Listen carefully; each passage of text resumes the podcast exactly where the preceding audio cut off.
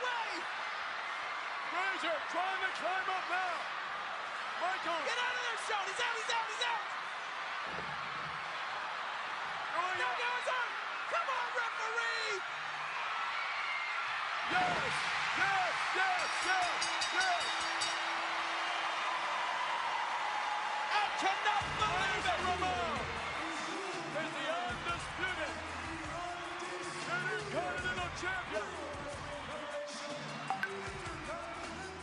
כששואלים חובב האבקות ממוצע, או סתם ילד 90's ממוצע בישראל, על רייזר רמון, זה הרגע הראשון שעולה. קרב הסולם ההוא ברסלמניה 10. תמיד. יודעים מה? כמעט תמיד. מיטיבי הלכת ידברו על ההפסד ל-1-2-3 קיד קצת פחות משנה קודם, ומי שבאמת בעניינים ידבר על ייסוד ה-NWO ב-1996. בשורה התחתונה, הקריירה של רייזר רמון, של סקוט הול, הייתה קריירה של רגעים. היום, ביום שבו אנחנו מתבשרים שיכול מאוד להיות שזה הסוף, אנחנו כאן כדי לדבר על הרגעים האלה, רגעים שאת כולם ליוותה מוזיקה בלתי נשכחת אחת.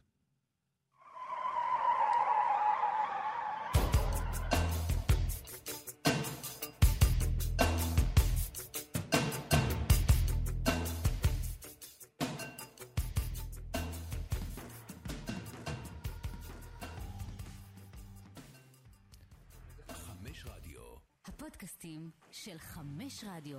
גברים בטייץ. ניר קפלן וחברים מרביצים בכאילו. גברים בטייץ, פודקאסט ההיאבקות של ערוץ הספורט. חזרנו, לראשונה מאז פברואר 2020 אנחנו מקליטים אה, פרק.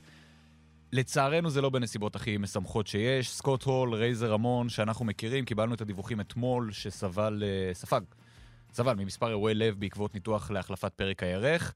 ידענו שהמצב לא טוב, היום בבוקר קווין נש, החבר הכי טוב שלו, מעלה אה, פוסט באינסטגרם שבו הוא אה, מבשר שהוא שוחח עם משפחתו של רייזר רמון, ולכשהיא תגיע לבית החולים, הם החליטו לנתק אותו ממכונות ההנשמה.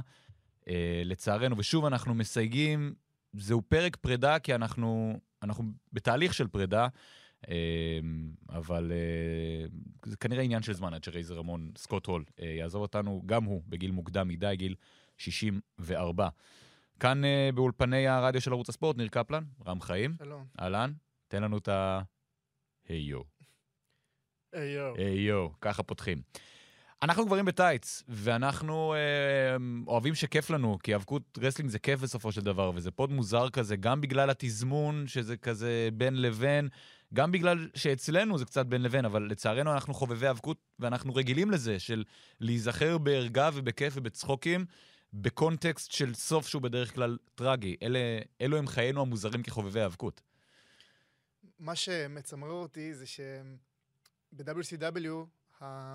מה שאפיין את הדמות של סקוט הול זה שהוא היה עושה סקר בכל פעם שהוא היה מגיע, יוצא לזירה, ותמיד אה, הוא היה שואל את האוהדים, באתם לראות את WCW? והיה... WCW? WCW, מגיבים לו בבוז. ואז הוא שואל, טוב, כמה מכם באו לראות את ה-NWO? וכל העולם מתפוצץ. ואז הוא אומר, הסקר אומר, one more for the good guys. אה, one more for the good guys. one more for the good guy, אה, או the bad guy, הכל אה, נורא מסתבך. תן לי את הרגע האחד שלך מהקריירה של רייזר רמון שאתה זוכר. אני דווקא אלך לסוף. ב- בהיכל התהילה של 2014, כשהוא נכנס להיכל התהילה, הוא סיים את ה... אתה מחריב לנו את הסיום של ה pod כרגע. תבחר רגע אחר, מהר, בשלוף, תאלתר. אתה רוצה שאני אגיד קודם? אוקיי, אז אני אוקיי. בשלוף, כדי לשמור באמת הטוב לסוף. אמ, אני אלך על העימות המתמשך עם גולדסט, שהוציא, שהוציא צדדים אה, שלא ראינו לפני כן ברייזור רמון, ואולי באיזשהו מקום קצת גרמו לתדמית של ה bad guy קצת להינמס אולי. שזה כבר סוף הדרך שלו ב-WWF אה, בזמנו, אנחנו נגיע גם לזה, אבל אנחנו נתחיל אה, מההתחלה.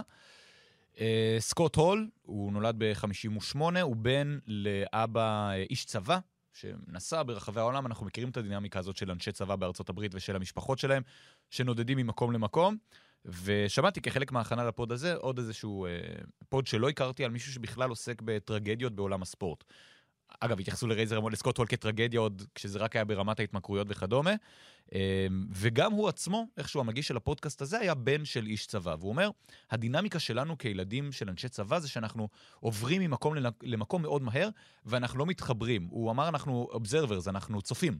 באים, קולטים מה קורה מסביבנו, רושמים לנו את ההערות שלנו וממשיכים למקום הבא. והוא אומר, אני יכול לחשוב על שני מקצועות שבהם זה מאוד עוזר. הוא עצמו סטנדאפיסט, אומר, אני מגיע למועדון סטנדאפ, אני ישר קורא את החדר ויודע איך לבדר אותו. והוא אומר, מתאבק. התפקיד שלו זה לעבור מעיר לעיר, לקרוא את הקהל, להבין איך להפעיל אותם לטובה או לרעה, אם אתה face או heel, וגם את זה רייזר רמון עשה מאוד טוב. עכשיו, בדרך כלל כשאנחנו מסכמים קריירה של מתאבק, אז אנחנו אה, מתעסקים בדברים המובנים מאליהם. כמה הוא היה אתלטי, כמה הוא דיבר טוב על המיקרופון, כמה הוא מכר טוב את, המהלך, את המהלכים של היריבים, אבל בסופו של דבר הגדולים באמת, קרי, הולק הוגן, סטון קולד, סטיב אוסטין, דה רוק, הרמה הזאת, מה שהם ידעו הכי טוב זה לספק לקהל את מה שהוא רוצה לראות בכל רגע נתון, וגם את זה סקוט הול, שהוא underrated באופן כללי בעיניי, עשה את זה בצורה שהיא מאוד underrated. רציתי להגיד בדיוק, להתחבר למה שאתה אומר. הוא לא היה צריך את הטובה של התסריטאים, שייתנו לו את אליפות העולם, כדי להיזכר בתור אחד מהגדולים. תמיד אנחנו מעלים את הדיון, המתאבקים הגדולים ביותר שלא זכו באליפות העולם. הוא לא היה צריך אותה, כדי להיות אגדה לפני עצמו. ושאנחנו ככה מצטמררים שאנחנו נזכרים ברגעים הגדולים שלו. יש, יש שיחלקו עליך, כולל הוא עצמו, שהוא היה צריך את אליפות העולם הזאת, אה, אבל אני אגיד לך, הרגע ש, שלי קפץ, זה כשהגעתי, אני באתי, באתי עם לפטופ. אוקיי? עכשיו אני מרים את זה, יכול להיות שאני אחסוך, לו- אני אחשוף לו, את אחשוף לו את המצלמה אולי לרגע, אבל הנה, באתי עם הלפטופ, עם התיק הזה, ובאתי, וישר אמרתי, בואנה, אני מרגיש כמו IRS, שאני נכנסתי מזוודה. עכשיו, אחד ה... שנייה, אני מחזיר. אחד הפיודים של רייזר רמון, שהוא כאילו נשכח אבל הוא מאוד זכור, זה עם IRS, שהוא כאילו דמות שולית שבשולית, אבל היה שם קטע שהוא גנב לו את, ה, את הגורמטים מה, מהזה ושם במזוודה שלו, וזה כאילו היה מין feud מקפצה כזה לקרב שלו נגד שון מייקלס, קרב הסולם הגדול, שכמובן נרחיב לגביו בהמשך, אבל זה היה חלק מהעניין. תמיד היה משהו מבדר במה שרייזר רמון עשה ברגע נתון. אה, אבל נחזור שוב להתחלה שלו. אה, זה אומנם מאוד עוזר לך לקרוא חדר כשאתה עובר ממקום למקום, זה דופק אותך כבן אדם, בטח כילד בגילים האלה. וסקוט הול, כשנדבר גם על ההתמכרויות שלו בהמשך, יש שם פן פסיכולוגי מאוד, textbook מאוד מובהק. הסיפור, שגם הדוקו המשוגע עליו, שה-WWE עשו, אה, הדוקו נפתח עם סצנה שלו עומד מחוץ למועדון חשפנות במיאמי, שהוא היה אה, הבאונסר, הסלקטור, והוא עומד מול המועדון עצמו פיזית, והוא מספר את הסיפור. הוא היה בן 25, זה היה ב-83, הוא היה הבאונסר, ואתה יודע, באונסרים כחלק מהעניין, הם הולכים מכות לפעמים עם חבר'ה שמגזימים קצת יותר מדי. היה שם איזה מישהו שאו הטריד את אחת החשפניות, או לא יודע מה, עניינים הסתבכו קצת יותר מדי, הוא הפיל אותו לקרקע, סקוט הול הפיל אותו לקרקע, והבחור בא לשלוף אקדח. ואז הם נאבקים על האקדח, וסקוט הול פשוט יורה בו. והורג אותו. בן אדם, בן 25, צעיר בסך הכל, אה, שמוצא את עצמו הורג בן אדם. והוא מואשם אחר כך, ונעשה מה שנעשה ברמה המשפטית, לא משהו חמור במיוחד, כי זה הגנה עצמית, אבל אמרנו דופק בן אדם, זה דופק בן אדם. והוא אומר, לא הלכתי לייעוץ ולא הלכתי לפסיכולוג, ולא, כי תחשוב, 80's, מיאמי, בחור גדול וגברי, זה בטח לא במודעות, הוא ניסה להדחיק ולהמשיך הלאה, וגם זה, אנחנו לא מתיימרים להיות פסיכולוגים, אבל הכל נבנה כאן לאיזשהו מבנה אישיות מאוד ספציפי והרסני. תוסיף לזה את העובדה שיש אלכוהוליזם במשפחה, ותקבל את מה שנראה בהמשך. אבל בשלב ראשון, ברמת הקריירה, נראה שיש משהו שם עובד מאוד טוב. כלומר, היה משהו ב, במבנה, בטלטלים, בשפם בשלב הראשון, היה מאוד, משהו מאוד סוף 80's, תחילת 90's, ב- בסקוט הול כדמות עוד לפני רייזר רמון. כן, מתכתב מצוין עם התקופה הזאת. בדיוק היה מה שחיפשו, מה שמוציא תגובות מהקהל, ואני חושב שהוא עשה את זה באמת בצורה, בטח אחת הדמויות הכי בולטות. לא רק ב nineties, תראה, הוא לא, הוא לא, בוא נגיד את האמת, הדמות שלו היא די חד גונית, גם, כ, גם כרייזור רמון וגם כסקוט הול, אתה יודע, מתלבש כמו ארס, מדבר כמו ארס, אשכרה ארס, כן, ארס של האמריקאים. ארס, ארס קובאני. ואחר כך זה כמובן, אה, אומנם את ה Hey yo chico לא המשיך איתו ל-WCW, אבל הוא נורא נורא היה חד גוני. וככל שהזמן אה, התקדם, גם הקהל נהיה חכם יותר, ועדיין זה עבד. אז אולי, נכון, יש דמויות מורכבות ברסלינג, גולדאסט שסיפרתי, דיברתי עליו לפני כן, אבל לא היה צריך יותר מזה. אני חושב שאולי גם מה שהיה יפה במינימליזם שלו, זה בדיוק המינימליזם. שזה זה מה שעבד לו. שהיה מאוד בולט גם באותה תקופה, כן. כלומר, אתה חושב על זה, כמה הקול הזה היה גדול מהחיים. אני קברן, אני ספר, אני לוחם סומו, אה, אני איש מס הכנסה, אני גנב, ואני פשוט ארס. ארס. קבלו אותי כמו שאני. אה, אבל שוב, הר- הרבה מאוד אנשים חושבים שהוא היה קובאני. כי הוא עשה את המבטא כל כך טוב. הוא ממיאמי אמנם, חווה לא מעט קובנים בחייו, גם עבר ממקום למקום, הוא חווה כל מיני מבטאים, אבל הוא אמר, אמריקאי לכל דבר ועניין. אני זוכר שכששידורי WCW הגיעו לערוץ הספורט ב-97-8 כזה, פתאום הוא דיבר כמו אמריקאי רגיל. ואמרנו, מה, עבדת עלינו, אתה קובני בכלל. הגובה שלו היה שני מטר. זה גם משהו שכאילו עובר מתחת לרדאר, הוא היה עצום. אה, תשווה אותו לאל קוגן כזה, כן. הוא יותר גבוה מאל קוגן. ועל קוגן גבוה. אל קוגן מאוד גבוה, מה הבעיה? שכמעט כל הקריירה שלו הוא עמד ליד קווין נש, נש. ליד דיזל, כן, שהוא 2.13. נכון. ואז כאילו גם הגודל שלו לא נתפס כגדול מדי. אה, הוא ב-AWA, הוא ב-WCW, שם הוא מכיר את קווין נש אה, לראשונה. כמובן, הפריצה המשמעותית שלו הייתה אה, ב-1992, כשהוא מגיע ל-WWF, כרייזור רמון. סקארפייס, בני צלקת, למרבה האירוניה, זה מ-83, אותה שנה שבו קרה מה שקרה במועדון החשפנות, אה, והוא נכנס לווינס מקמן, הוא אומר, Do you know טוני מונטנה from Scarface? say hello to the bad guy. באותו רגע נסגר, נסגר אה, אה, הפור ברוח התקופה, והוחלט מה יהיה הגימיק שלו. וגם הוא, הוא עדיין צעיר יחסית למתאבק בשלב הזה, ומהר מאוד הוא עולה לגדולה, הוא במיין איבנט כבר ב-Survivor 92, זה חצי שנה אחרי שהוא הגיע. בין שמות גדולים שהיו אז, אנחנו מדברים באמת על ה-WWF רגע לפני המעבר ל-New Generation, או מהלך המעבר הזה. שוב, מלבד הכריזמה הטבעית, מה אתה מרגיש שגרם לו שם להתבלט כל כך? אני חושב שהוא היה מתאבק טוב, הוא היה מתאבק טוב. הוא... מה שבאמת היה יפה אצלו, זה שדיברתי על כמה שהוא מאוד מאוד אה, אולי חד גוני, אבל הוא לא היה צריך יותר מזה, אני חושב שזה מה שאפיין אותו. וגם, בוא נגיד את האמת, ה Razor's Edge יחסית ל... אנחנו מדברים על התקופה הזאת של, של 92, זה היה מהלך אתלטי מרהיב, הכל ב- כמובן אני מדבר ברוח התקופה. אז זה לא קופ קילר או משהו כזה, או איזה שהם פינישרים שהתפתחו עם השנים, אבל באמת ככה אה, לזרוק אה, מגב, מגב אל גב מישהו, זה, זה היה די מפתיע, זה היה די, מהלך די אה, של אתלטיות אה, טהורה ומרשימה. אגב, תוך כדי, אנחנו גם מזמינים אתכם, אה, צופי אתר ערוץ הספורט, או גולשי אה, הטוויטר, להגיב בחשבון הטוויטר שלנו, גברים בטייץ. היוזר שלנו, נגיד את זה, זה We Love בירמן, כי, כי זו התקופה שהיינו בה. אה, כנסו, תגיבו. אה, גורדון שולח הודעה, אה, גורדון, המלך של גברים בטייץ. אה, אני אגיד לך כאן, גורדון, אה, אם אתה רוצה לעלות, נעלה אותך טלפונית. אנחנו, אנחנו רוצים אותך פה. אז נכון. אנחנו מאוד רוצים אותו פה, אה, לצערנו זה, הכל כאן הוא סוג של מאולתר שכזה, כי קרה מה שקרה. אה, אז הוא, אמרנו ב main event של Survivor Series 92, אה, יחד עם אה, ריק פלר נגד מיסטר פרפקט ומאצ'ו מן רנדי סאבג', אמרנו שמות גדולים. ברויאל ראמבל 93, הוא כבר בקרב האליפות נגד ברט היטמן הארט. הכל קורה מאוד מאוד מהר, זה לא טיפוסי למי שהוא לא אה, מפלצת שכזאת, יוקוזונה, או ארת'קוויק אה, בתקופה הזאת. אה, ואז פתאום, רסלמניה 9, נגד בוב בקלונד, of all people. גורדון, אני מתנצל, אחלה בוב בקלונד, אבל זה לא, זה לא אותו קליבר. וכאילו מתחילה שם איזושהי ירידה. השאלה אם שם לא מתחיל איזשהו מיצוי של הדמות הראשונית של רייזור רמון, ה heel הארס הקובאני. יכול להיות, יכול להיות, אבל um, אני לא חושב שהיה לו הרבה מה להציע. ואני חושב שהחוכמה גם הייתה שבסך הכל די חיבקו אותו ונתנו לו את, ה... את הקרבות שלאחר מכן ייכנסו להיסטוריה. אני לא חושב שיש הרבה מתאבקים שיכולים להגיד שהם היו חלק מלפחות שני רגעי מפנה בהיסטוריה של התעשייה. סקוטול הוא, הוא חלק, הוא, אתה גם מנסה לחשב על מה, למה אני מתכוון. אני, חושב על שלושה, אגב. אוקיי, אז אני אומר, לפחות שניים. אז אני עלי- עלי- עלי- עלי- העליתי בראש שלי את קרב הסולם, כן, ואת ה-NWO. כן.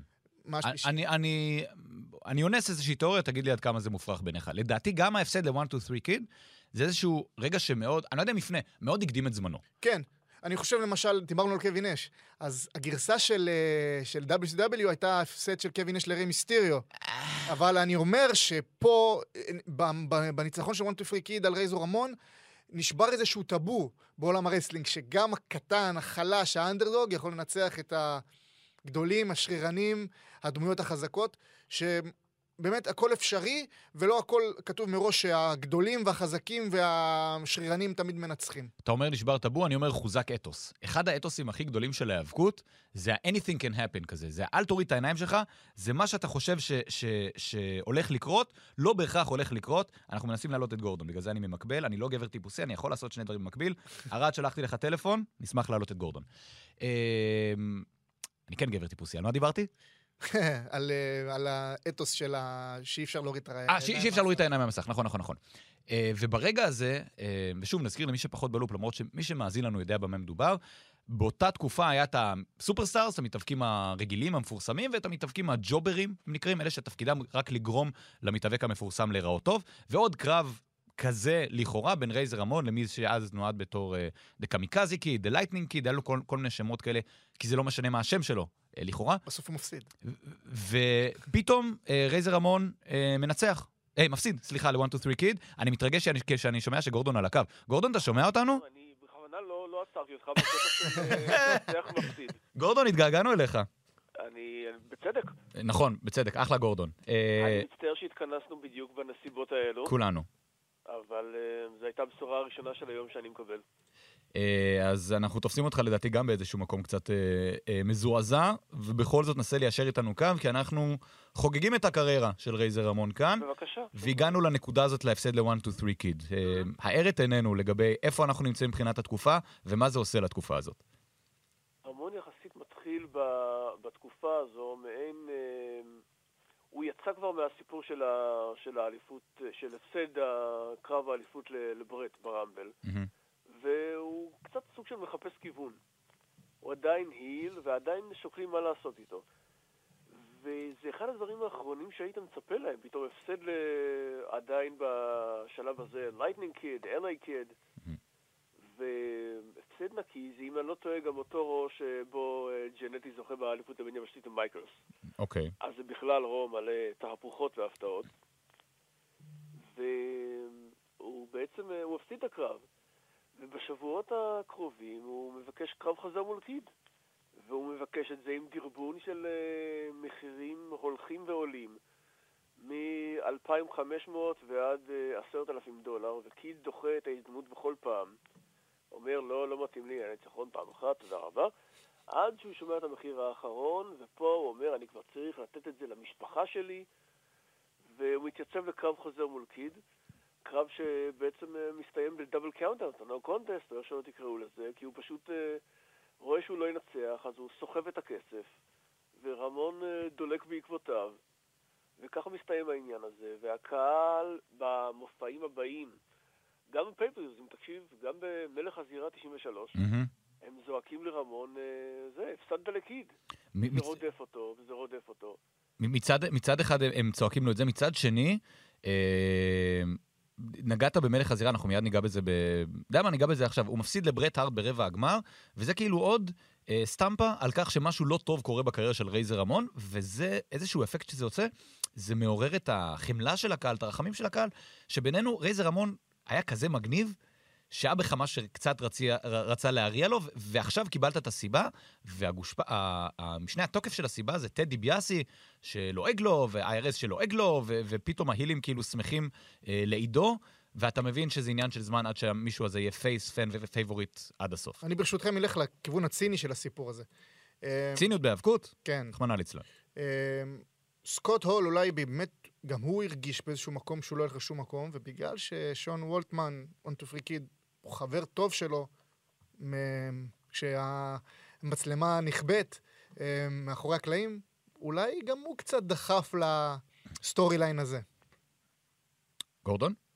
אני בספק אם זה נכון, אבל, אה, אבל כן, הדברים שציינת הם נכונים.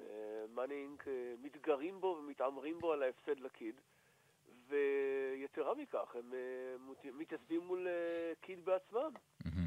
ואז אה, מגיע ה face turn הרשמי, אפשר לומר, הקרב נגד טד דיביאסי ב SummerSlam 93, קרב היחידים האחרון של דיביאסי למעשה אה, ב-WWF בזמנו, ואז מגיע רגע השיא אה, הבא, יש שיאמרו הגדול הראשון, שמבסס אותו אה, באמת כאחד מהגדולים באמת שיש באותה תקופה. אה, שון מייקלס אה, מאבד את האליפות הבין-יבשתית. גורדון, תזכיר לנו את הנסיבות, מה קורה שם? למי אתה מאמין. לאמת. כהן, אה, אני, אני הייתי אה, חף מפשע, למרות שהואשמתי בצריכת אה, אה, סמים ותרופות לא חוקיים. והחברה אומרת, אה, זה מה שעשית. זה מכחיש עד היום, והתוצאה היא שהתואר בין יבשתי, המעמד שלו מפונה. מתרחש באטל רויאל ברור, אה, 20 איש, ג'יינט גולזלס מודח ראשון, התדהמה, כן. כי כולם אה, אה, מתקבצים נגדו, זה לא, לא פייר. זה, לא, לא. כולם על אחד. מה שעוד מוזר, שבאותו הרוב פתאום הופיע ג'ימי סנוקה לקרב יחידים, אף אחד לא, בטוח למה. זה סיפור לטרגדיה אחרת, ג'ימי סנוקה, זה לא היום. נכון. ורייזר ומרטל מגיעים לשניים האחרונים, ובטל רויאל הזה ספציפית, בשניים האחרונים סוכם שהם נפגשים לקרב יחידים עבור, ה... עבור התואר. והם עושים את זה ברור לאחר מכן. ורמון בעצם זוכה בתואר היחידים ה... הראשון הגדול שלו, יש אולי שיגידו הגדול ביותר אה, מאז ומעולם.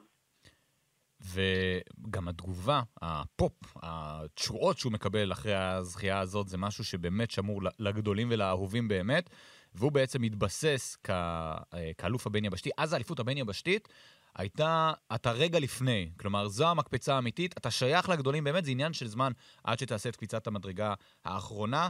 האם הוא עשה או לא עשה את הקפיצה הזאת, אנחנו נדבר על זה בהמשך, אבל אז שון מייקלס חוזר, וה-WWF מנצלים את, את הסיפור המאוד אמיתי הזה, של שון מייקלס הושעה עקב בעיית סמים, ל story line מאוד מאוד פופולרי, מי בעצם האלוף הבין-יבשתי האמיתי, כי שון מייקלס לא הפסיד את האליפות לרייזר רמון, הוא הפסיד אותה לגורמי החוק, לצורך העניין. דיברנו על מה שקרה עם ה-IRS בדרך, ואז מגיע קרב הסולם. zoom out. איפה ומתי אתם רואים את קרב הסולם לראשונה? רם, תתחיל אתה. אני חושב בהקלטות האדומות, אני לא סגור על השנה, אני מצטער. אוקיי. אמ, אני רוצה להגיד משהו לגבי הקרב הזה. אנחנו רואים את... אמ, ראינו את אמ, אג' וקריסטיאן, את Dudley Boyz, את ה Hardy Boyz, לוקחים את הסוג הקרב הזה, את ה- את הסטיפולציה הזאת. סטיפולציה גדול. סטיפולציה הזאת, כמה... גורדון, סטיפולציה בעברית? סטיפולציה בעברית, אני צריך להפעיל את המורפיקס ולראות. הבנתי, תפעיל אותו אחר כך. תפתח את המילון עברי אנגלי שלך. סגנון הקרב. כן. הם לוקחים את זה אל- אלפיים צעדים קדימה, מה שהם עשו בכל, בכל הרסלמניות והסאמר סלמים לדורותיהם, אבל אני חושב שאת הבסיס, את ההשראה, הם, זה, הם לקחו מרייזור ומשון מייקלס. לא משנה מאיזה, מאיזה גובה של סולם הם קפצו, לא משנה אם הטיחו אה, איש את רעהו מראש הסולם בשולחן שחיכה למטה, את הבסיס, את, ה, את הקסם של הקרב הזה, הוא שמור עדיין לקרב הסולם הפשוט במרכאות מרסלמניה 10, שזה אמנם לא קרב הסולם הראשון בהיסטוריה של הענף, אבל הקרב אולי הכי מהפכני שהיה בענף הזה. הוא, הוא מבסס את מה שבהמשך, איך יראו קרבות סולם, וכהשראה לאיך שתראה האבקות לאורך תקופה מאוד מאוד ארוכה של השימוש בנשקים, של ההיי ריסק, של האלימות, של הלא אני אתפוס אותי ואתה תתפוס אותך, או סוג של מי שיותר חזק ינצח. אה, גורדון, את קרב הסולם אתה רואה לראשונה בערוץ הספורט ביום העצמאות? זה אתה היית רוצה אולי לקדם את הערוץ כדי ש... אנחנו כאן. להזכירך, אנחנו בתוך הערוץ, אז אני- חלק מהעניין זה אני לקדם. מצטער, אבל אני, לא היו לי כבלים אז עדיין, הבנתי. ואני רואה אותו רק יום למחרת באדיבותו של חבר שהקליט. אגב, לשאלתך, סטיפוליישן התניה. התניה, ההתניה, תודה התניה- לגורדון. התניית הקרב היא שאתה צריך לתפוס באופן חד פעמי את שתי החגורות אוקיי, שקשורות למעלה, כן. ו... ורמון עושה את זה בקרב אה, לא פחות מקלאסי. בין הגדולים ו- בהיסטוריה. וכמה מה, מה, מהמכות בו עד היום בעזרת הסולם נראות אכזריות מאוד.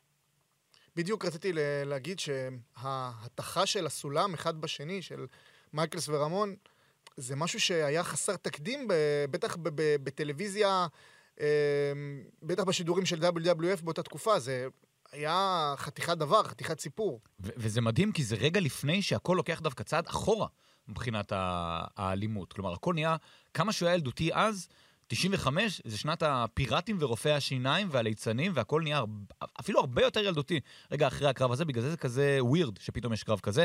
כמובן שהוא זוכה בקרב השנה, חמישה כוכבים. עד אותו רגע, למעט סוואג' סטימבורט לצורך העניין ברסלמניה 3, יש קונצנזוס שזה הקרב בתולדות הענף. אמ, אבל משהו שם פחות עובד. כלומר, רייזר רמון, האלוף הבין-יבשתי עד קרב הסולם, הוא משהו שהוא הרבה יותר סנסציה מאשר אחרי. כי פתאום, וגורדון, תגיד לי אם, פה התיאוריה שלי כן עולה בקנה אחד עם זו שלך, דיזל פתאום תופס את תשומת הלב של כולם ככוכב הגדול החדש. ויכול להיות שזה קצת לוקח מתשומת הלב של רייזר רמון. כי 94, משהו נהיה קצת אפור יותר בדמות של רייזר. כן, התכוונת התכוונתי להגיע לזה מאוחר יותר אמנם, אבל אה, רמון, איך שמסתכל על הקריירה שלו בשלב הזה, הוא סוג של אלוף בין יבשתי נצחי. הוא לא יתקדם אה, מעבר. בהטיית עתיד כמובן, יתקדם מעבר ל- לדרגה הזו, כאילו זה מבטיח לו מיקום די נוח. אבל אתה לא רואה אותו במיקום אליפות העולם, וזה זה לא, זה לא מסתדר גם, אני זוכר שאפילו אז חשבתי ככה. וכן, אבל דיזל מנצח אותו בעזרה של טרנבקל חשוף וג'ק נייף. וזה תואר היחידים הראשון של אה, דיזל אצל וינס. וכן, משם מתחיל הפיוד הזה, שמסתיים בסמאסלאם 94. ואחד מחברינו אמר, כשביצענו סיקור, שמייקל זה היה כמו, אה, אם אני זוכר טוב, אה, הוא פשוט היה ילד על שוקולד בקרב הזה. ילד על שוקולד? ילד שאכל שוקולד לפני הקרב, אה, אוקיי. והוא והוא בכל אה, מקום. סוכר, סוכר. כי, אוקיי, סבבה, הבנתי את הרפרנס. אה, יכול להיות שלא שוקולד אלא קוקאין.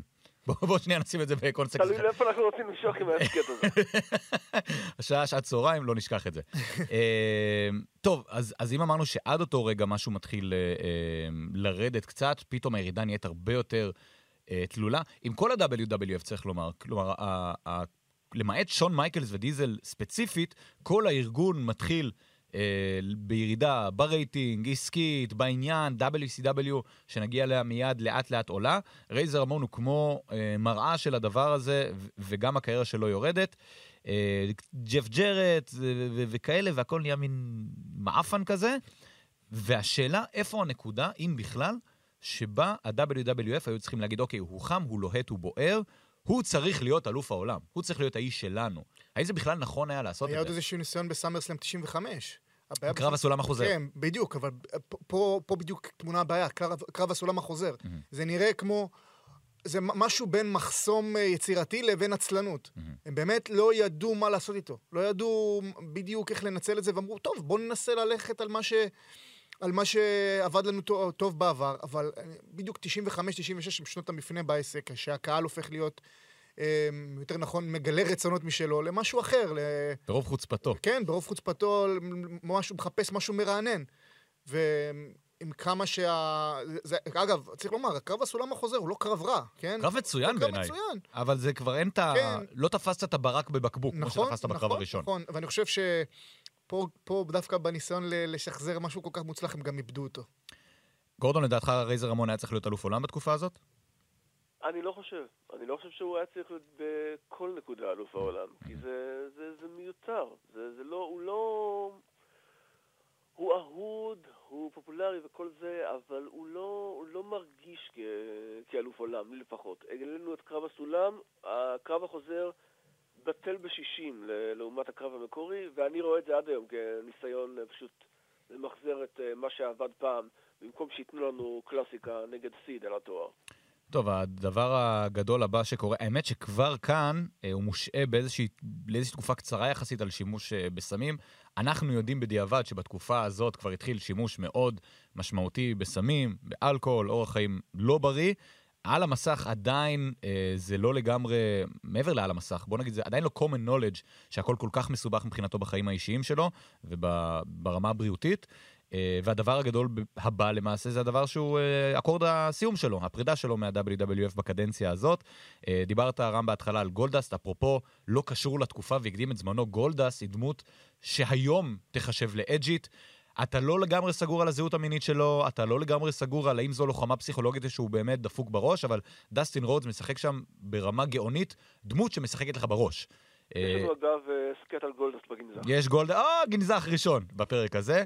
אה, אתם מוזמנים, אגב, ב- לא אמרתי את זה כל הפרק, אה, באתר אה, אה, ערוץ הספורט, אה, ברדיו ערוץ הספורט, radio.sport5 שאלות? co.il. שאלות מהקהל? אין, אף אחד לא שואל כלום, אנחנו לא מעניינים. טוב, אה, יש לי פה שאלה. אה, שאלה מהקהל? למה- כן, למה לי לא. שולחים שאלות מהבית? אני המנחה. נשלחה בפרטי. נו, כן. אה, כן, אה, הגולש יואב מגבעתיים שואל, למה רייזור רמון אה, או סקוט הול תמיד אה, נכנס עם אה, קיסם בפה לזירה? גורדון? כי ככה כתבו את הדמות שלו. מעולה, תודה רבה ליואב כן. מגבעתיים על השאלה הזאת ולגורדון על התשובה. אה, אז גולדס ורייזר רמון, אנחנו יודעים, ואז כן היה common knowledge, שסקוט הול לא אהב להיות בזירה. הוא ממש כאיש, כבן אדם, כשחקן שמשחק דמות, לא אהב שנוגעים בו בכל מיני דמויות, ויש רמיזות הומוסקסואליות מיניות כחלק מהפיוד הזה.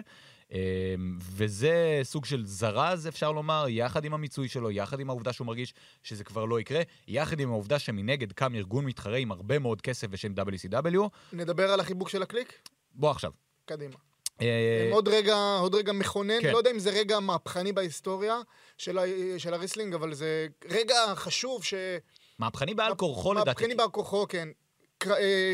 אה, מי שלא מכיר את המושג, האוס שואו, מהמם. אה, אירוע של האבקות, קרבות שלא מצולמים לטלוויזיה, יש קרב כלוב אם אני לא טועה. מהמם. אה, בסיומו, אחרי ש... אה, קווין בוא ניתן- נש. כן, כן, בוא כן. נגיד. קווין נש, Triple H, שון מייקלס וסקוט הול ושון וולטמן הם חברים מאוד מאוד מאוד טובים בח... בחיים האמיתיים.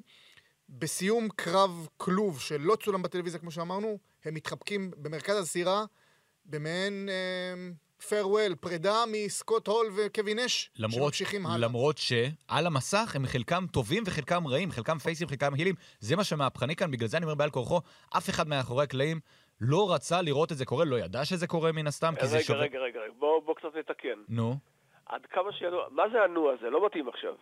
אה, סליחה. תודה אה, רבה. בבקשה. אה, יותר טוב. אה, אה, היה מעין סוג שהם הודיעו לווינס שהם הולכים לעשות את זה. ווינס סוג של נתן הסכמה שבשתיקה. הוא עד כמה שהבנתי מאוד מאוד לא נלהב, אבל הוא לא אמר גם שום דבר. קשה לי להאמין. גורדון. זה... קשה לי להאמין. לא, יש... אנחנו לא יודעים. אנחנו, אני, אני מכיר את, ה, את הצד שאתה... אגב, הצד שגורדון אומר הוא הקונצנזוס שכולם מספרים. להגיד לך שבזמן אמת... הוא מגומניאק. לא, אני, אני אגיד לך גם יותר מזה, כשבזמן אמת... וינס, לא גורדון.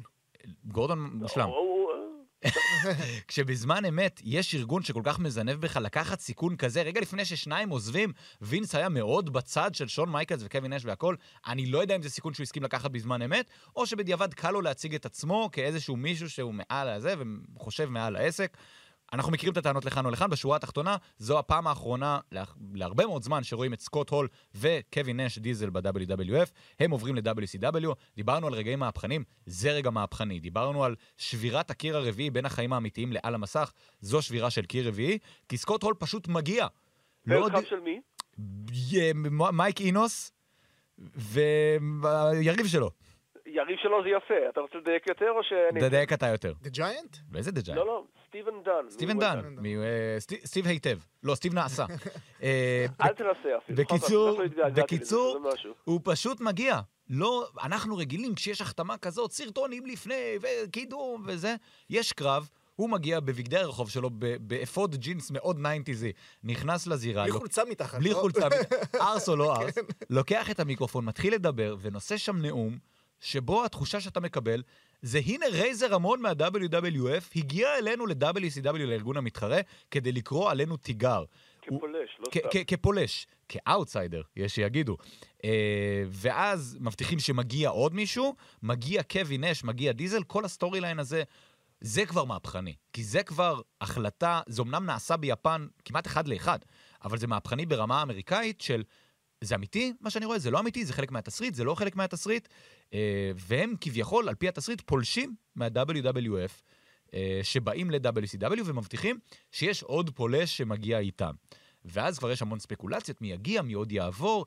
מיותר לציין שכולם מעבירים ערוץ כדי לראות WCW באותה תקופה, כי הכל נורא what the fuck is going on שכזה.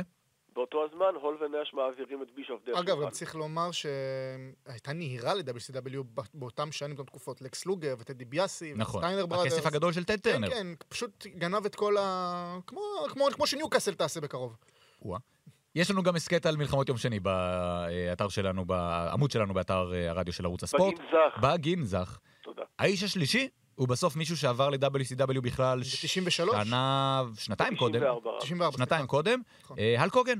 ואז כשהלק הוגן וקווין אש וסקוט הול, שלושה מהשמות הגדולים בעשור הזה אה, בהיאבקות, משחקים פולשים מבחוץ, אז כבר לא מדברים על WWF שפולשת, אלא על ה-NWO, ה-New World Order, שהם רוצים אה, להשתלט מבפנים. אגב, בנ- בנאום ההילטרן של אה, הוליווד הוגן, הולק הוגן. הוא לא, הוא לא קורא לזה New World Order, זה... אה, אני לא זוכר בדיוק את ה... אורגנייזיישן. כן, משהו כזה. כן. ה-New World Order בא בא בנייטרו לאחר מכן. הוא ככה זרק כמה מילים ומשהו נתפס בסוף, בסופו של דבר. ויותר מזה, הדבר באמת הכי מגניב בעיניי בכל מה שקשור ל-NWO, זה ש-WCW גם מיתגו את האירועים שלהם בתור WCW, NWO, כי זה שתי ישויות שיש בעצם ב- בארגון הזה. כאילו זה לא רק חבר'ה מבחוץ שמנסים לפלוש, זה חבר'ה מבחוץ שמצליחים כן, לפלוש, כן, הם כן. נהיים חלק בלתי נמנע מהארגון, ורם, בפתיחת ההסכת, דיברת על זה שסקוט הול היה פותח בסקר, האם אתם בעד WCW, NWO, הקהל היה NWO. כן. והם היו הילים, הם היו והם הרעים. היו אלה, הם היו הרעים, מהפכני. הקהל בעד הרעים. גם זה משהו שלא ראו, כל כך הרבה דברים היו מהפכנים ב-WCW באותה תקופה, שזה לא היה כוחות מול ה-WWF. השאלה אם מתוך אה, הוליווד הוגן, שהוא השם הגדול, קווין נש, שהוא האיש הגדול, סקוט הול לא נבלע קצת בשלישייה הזאת. הוא נבלע, אבל אני חושב ש... שעדיין היה שם את המקום מכובד, כי ה Outsiders, אתה רצית לראות את ה Outsiders, רצית לראות את הקרבות שלהם, כי זה כמו ש... לא יודע, הדבר הכי מוזר שכרגע קורה בעולם הספורט, אולי ישראלי, זה לראות את יוסי אבוקסיס כמאמן בית"ר ירושלים. גורדון, אתה מסכים? אז שני, לראות ששני הרגע, כן. המחזרים. בוודאי שאין לי מושג. זה עדיין מוזר לראות את אה, הול ונש מת- מתאבקים ב-WCW. אתה אמרת שהוא לא נבלע לדעתך, גורדון. לא, אני אמרתי שהוא מאוד נבלע. אה, מאוד, סליחה, לא שמעתי אותך היטב. אני רוצה גם ל- להוסיף עוד משהו, כצמד, אתה יודע, הם כאילו ניזונו מה, מההיט של הקהל וכל זה, אבל בזירה הם היו מחרידים.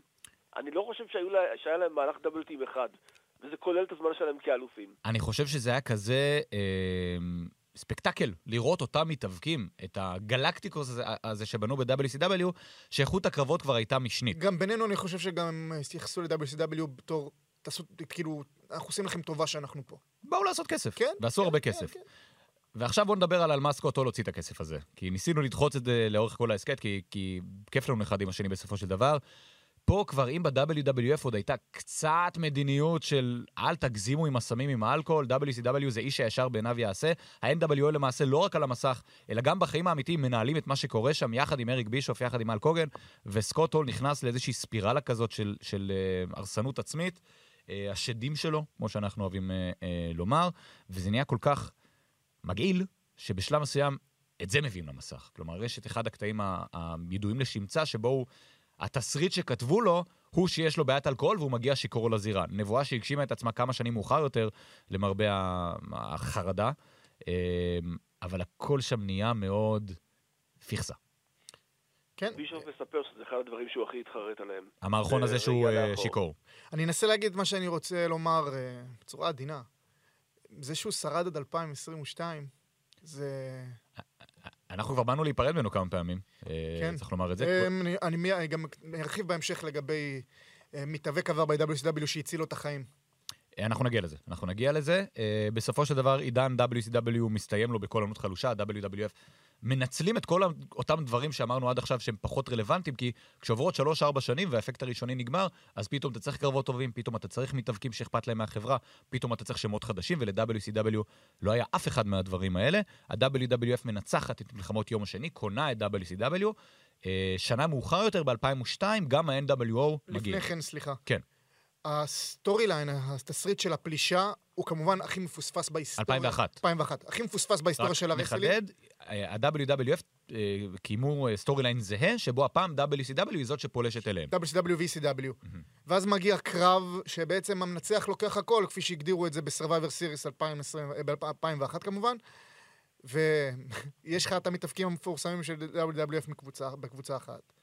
וה-NWO לא נמצאים בקבוצה השנייה, הרי החלום של כל אוהד wrestling באותה תקופה זה היה לראות, לצורך העניין, את קורט אנגל, סטון קולד סטיב אוסטין, דה רוק, אה, אנדרטייקר. אנדרטייקר, בקבוצה אחת, חמישה, נגיד גם ביג שו שכבר ביסס את עצמו בתור מתאבק ב-WWF באותם שנים, נגד הוגן, נגד הול, נגד נש, נגד אה, סטינג, נגד אה, רנדי סאביג', וזה לא, שוב, נגיד זה לא קרה. ברמה החוזית, הם אמנם קנו אותם, אבל החוזים שלהם היו מול חברת העל של טרנר, ולכן הם יכלו לשבת בבית עוד שנה מבלי לעשות כלום, ובחרו לעשות את זה. זה די מתכתב עם האופי שלהם, כפי שדיברנו עליו אה, עד עכשיו. אה, בסופו של דבר הם כן מגיעים, כי נגמר החוזה והם צריכים להרוויח כסף. סקוט הול הוא כבר שבר כלי, הוא לא מחזיק יותר מחודש, לדעתי, חודשיים גג. בואו נלמדך על חלק מהאישיות של סקוט הול, מספרים שהדבר הראשון שהוא אמר בחדר ההלבשה, ניגש לבבא דאדלי, לחץ לו את היד, והוא אומר, אני מאוד אוהב את ה-3D, ולא יכול לחכות עד שאני אחלץ ממנו בזירה. הוא גם היה בן אדם לא, לא מי יודע כמה באותה תקופה. ככה זה אנשים שהם אה, נלחמים מלחמות כאלה בחיים האישיים שלהם. וכאן הוא נכנס באמת להכל מחמיר הרבה יותר. אה, יש את ה...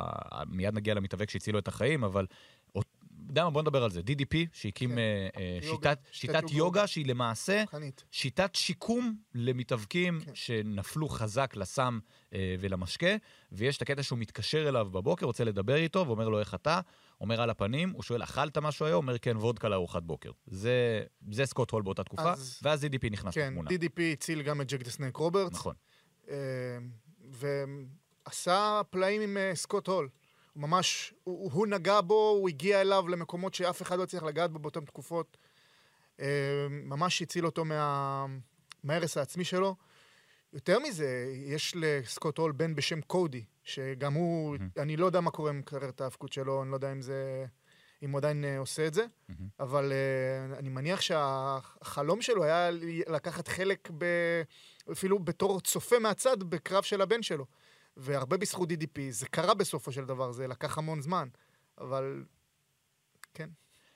אז, אז, זה, כן. אני רוצה לציין שזה זה מצב שסקוט הול היה חייב להגיע אליו. קודם כל מומלץ, אגב, הסרט של, אה, אה, נקרא לזה, תחייתו של ג'ייק רוברטס והעבודה שלו אצל פייג'.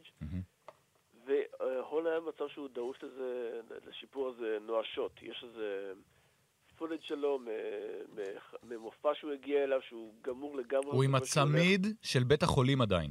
הוא לא הוריד את הצמיד של בית החולים. נכון. אה, אני רוצה, כן. ברשותכם, לרוץ עוד קצת בזמן, לרסלמניה 24. אוקיי. אה, אני באזור, ה... באזור השנים האלה כבר אה, מאוד מאוד היה קשה לי להתרגש מ wrestling. אה, פחות עוקב, פחות מתעניין, ולראות את אה, DX נגד NWO, גם בגרסאות המבוגרות שלהם, סקוט הול נראה מצוין שם, לעומת איך. שהוא נראה כמה שנים לראות קודם אותו לכן. נכנס שם עם הוגן ונש, אה, באים להציל את סטינג. תראה, זה, זה באמת, זה קטע, אחד הקטעים הכי גדולים, בטח בשנים האחרונות שייצרו WWE, והיה להם מאוד מאוד קשה לייצר משהו שהוא יכול לגרום ל, ל- ללב שלך ככה להחסיר פעימה, להרטיט אותו. ו... וואו, זה באמת היה קטע אדיר, אדיר. וזה כי הרבה בזכות החברים שלו, בזכות קווי נש ו-DDP והאנשים שנחלצו, יש משהו מאוד אה, קהילתי, אה, הם אחים, הם אחים של אחד של השני, כי הם, הם א', היו אחד בתחת של השני הרבה מאוד שנים. 24, 34 התכוונתי? 34, 34, 34 כמובן. כמובן. אה, אבל יש משהו מאוד... אה, 24, 24? אוקיי. לא, לא, לא, לא 24. 34, 34. 80. אה, יש משהו מאוד קהילתי מאוד, בגלל שהם טיילו ברחבי העולם אחד עם השני, בגלל שהם כולם יודעים עם מה הם נאבקים, זה כאילו חיים מאוד זוהרים, אבל מי שעוקב אחר ההסכתים שלנו, שכולם בגנזך, יודע עד כמה אלה חיים תובעניים, והתוצאות הטרגיות כולנו מכירים אותן. אה, אז יש משהו מאוד מאחד, וכשנחלצים לטובת מישהו שבצרה, אז נחלצים לעזרתו, בטח חברים שלו אה, מאותה תקופה, וזו כבר הרזורקציה, העלייה מחדש, הלידה מחדש של סקוט הול, הוא מקבל את הכבוד, הוא מופיע מאחורי הקלעים, מדי פעם הוא גם מופיע על המסך, הוא נראה מצוין. אה, אז מגיע אה, טקס ה-Hall of Fame ב-2014, עם הנאום המפורסם, שאנחנו מיד נשמע את החלק הכי מפורסם שלו. אה, ולכאורה או שלא לכאורה, הוא שם את הדברים האלה מאחוריו. עד שמגיע הניתוח הזה. כלומר, לאורך השנים היו לו בעיות, הוא גם היה על כיסא גלגלים בשלב מסוים. כל המתאבקים, בגלל המכות שהם סופגים בזירה, בגלל שהם סוחבים על עצמם 100 פלוס קילו לאורך שנים, אה, בגלל הקפיצות, בגלל הכל, אין להם ברכיים ואין להם ירכיים בגדול. אז סקוט הול, במהלך השבוע שעבר, עבר ניתוח להחלפת פרק הערך, לא הראשון לדעתי, אה, ועל פי הדיווחים עבר שלושה אירועי לב רצופים, טוב, תיקון, אה, זה היה ברסלמניה 31. שזה לא 24 ולא 34. 34. תודה ליואב מגבעתיים? כן. אוקיי, תודה ליואב מגבעתיים. אה, אז עובר שלושה אירועי לב רצופים, נכנס אה, אה, לטיפול נמרץ, מונשם, ואז קווין אש אה, מעלה היום את הפוסט הזה, אני, אני אקריא חלק ממנו. בזמן שאני מעלה אותו, רם, תגיד משהו. אגב, יואב מהגבעתיים שלך, זה לא יואב מגבעתיים שאני התכוונתי אליו. יש מלא יואב יש מגבעתיים. הרבה יואב מגבע- מגבעתיים. גורדון, כמה יואב מגבעתיים אתה מכיר? אה, האמת היא שאף אחד. אז נכיר לך את אחד משלנו. הישועה לא תגיע ממני. לא, נכיר לך את אחד משלנו, ואז יהיה לך. בסדר, אין בעיה. אתה יודע, עוד משהו שפוספס קצת אה, בקריירה של הול, תסכים איתי, גורדון, זה שהיה מאוד מאוד אה, מאכזב באיזשהו מקום שנתנו לו את קרב היחידים נגד אוסטין ב-2002 ברסלמניה 18, שהיה, היה, הקרב הזה היה אמור להוציא יותר. בספק, בהתחשב ביכולות של שני האנשים, אני חושב שקיבלנו את המקסימום. אני יודע אוסטין שמע על כך שהוא אמור להפסיד וטילווטו נכון. ויצא כמנצח בקרב. גם לאחד לא היה צוואר ולאחד לא הייתה תודעה באותו שלב, אז, אז זה גם חלק מהעניין לדעתי. אה, קווין אש כותב היום, אה, סקוט אה, מונשם, ברגע שמשפחתו תגיע לבית החולים, היא תנתק אותו ממכונות ההנשמה. אני עומד לאבד את האדם האחד על הפלנטה הזאת, שהעברתי איתו יותר זמן מאשר כל אחד אחר. אה, ליבי שבור, אני מאוד עצוב, אני אוהב את סקוט בכל ליבי, אבל עכשיו אני צריך להתכונן לחיים בלעדיו. אה, בורכתי בכך שיש לי כזה חבר, שכשהלכנו ביחד ל-WCW לא אכפת לנו מי אהב אותנו, מי שנא אותנו, היה לנו אחד את השני. אה, היינו האאוטסיידרים, אבל היה לנו אחד את השני. אה, סקוט תמיד הרגיש שלא הגיעו לו חיים שאחרי המוות. אז אני מבקש מאלוהים שבכל זאת ישמור כמה קיסמים מצופי זהב עבור האח שלי. יש לי צמרמורת שאני קורא את זה, זה חתיכת דבר. אה, ואמרנו, אחווה ואהבה בין האנשים שאנחנו לא יכולים אה, להבין אותה כנראה, ואני חושב שהמילים האלה קצת אה, גורמות לנו להבין קצת יותר. לפני שנסיים את הפוד הזה, בואו נסכם את הקריירה של רייזר רמון בכמה משפטים. גורדון, תתחיל אתה. בוא נראה, באלתור של רגע הייתי אומר, אה, מתאבק בסדר ביום טוב, אה, השאיר את הרושם ואת החותם שלו, לפעמים לא בדרכים חיוביות כל כך. אה, חבל שקרה, זה הכל. רם? אני אתן לך קודם. אז אני אגיד שעצם העובדה שכשקראתי את הדיווח על הראשונה ודיווחתי למי שצריך והעליתי בחדר החדשות של ערוץ הספורט, כמות האנשים שפנתה אליי שלא ראו האבקות לדעתי 25 שנה. מה, וזה, ופה ושם, זה מראה ש... שוב, אנחנו תמיד מדברים על הפריזמה של ה nineties ב- בישראל, שזה היה תור הזהב. רייזר רמון היה שם מאוד גדול, שלא תמיד מעריכים כמה הוא היה גדול, וכמה הוא תרם ולא רק היה שם. גם ב-WWF, גם ספציפית בקרב הסולם, גם ב-WCW ב-NWO, זה לא מקרי שהוא היה שם בכל כך הרבה רגעים גדולים, כי כנראה היה בו משהו אה, מאוד מאוד גדול, ואנחנו אה, כולנו קיווינו שהישועה הזאת שהוא קיבל תמחק את כל הנזק שהוא עשה לגוף שלו לאורך אה, השנים, אבל להיות אוהד האבקות זה גם מדי פעם לקבל את התזכורת הזאת, שאתה משלם על המעשים שלך גם אם עובר זמן, גם אם זה בדיליי. בעיניי הוא מלך הפשטות, לא היה צריך אה, הרבה כדי לגרום לאנשים לאהוב אותו, להתחבר אליו. זה גם לעשות כמו, כל מיני תנועות מוזרות כאלה, שעכשיו אני לא יכול להעביר אותן, מי שמ- שמאזין זה... אבל יש מצלמה. כן, יש מצלמה. אז אה, פשוט אה, ככה לס- עם הידיים שלו, לקחת אותם מקדימה ואחורה, או סתם להניף את הידיים שלו. באמת, אה, באמת- באמת מתאבק כאוב, שבאמת לא היה צריך, לא היה צריך את אליפות העולם כדי להרגיש אחד כזה. בשנת 2014 רייזר רמון נכנס רשמית להיכל התהילה של ה-WWE ונושא את אחד הנאומים הגדולים, המרגשים, שניסו על הבמה הזאת. בדיעבד, כששומעים את המילים שלו זה מצמרר הרבה יותר. אה, אנחנו מקווים ומאמינים שזוהי תחילתה של אה, רזורקציה גם עבור גברים בטייץ, ושנתכנס בנסיבות הרבה יותר חיוביות אה, בעתיד. אתה יודע שכבר פנה אליי לפחות אדם אחד ושאל, מה? גורל התוכנית? אז תענה לו. קוראים לו יואב, הוא אני לא יכול מגבעתיים? לענות לו כי אין לי תשובה ממך. אם קוראים לו יואב הוא מגבעתיים, אז פתרנו עוד סוגיה. לא, לא, זה לא הוא, זה לא הוא. הבנתי. אה, גורדון, אנחנו אוהבים אותך מאוד, תודה רבה. תודה, גורדון, תודה שהצטרפת. אה, תודה רבה. רם חיים, תודה רבה. תודה. אני ניר קפלן, אה, ואני מקווה שנשתמע בהסכתים עתידיים. אנחנו נפרדים עם מילות הסיום של סקוט הול בטקס היכל התהילה ב-2014.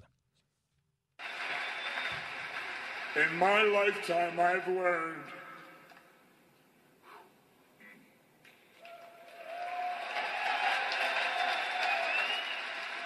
hard work pays off. Dreams come true. Bad times don't last, but bad guys do.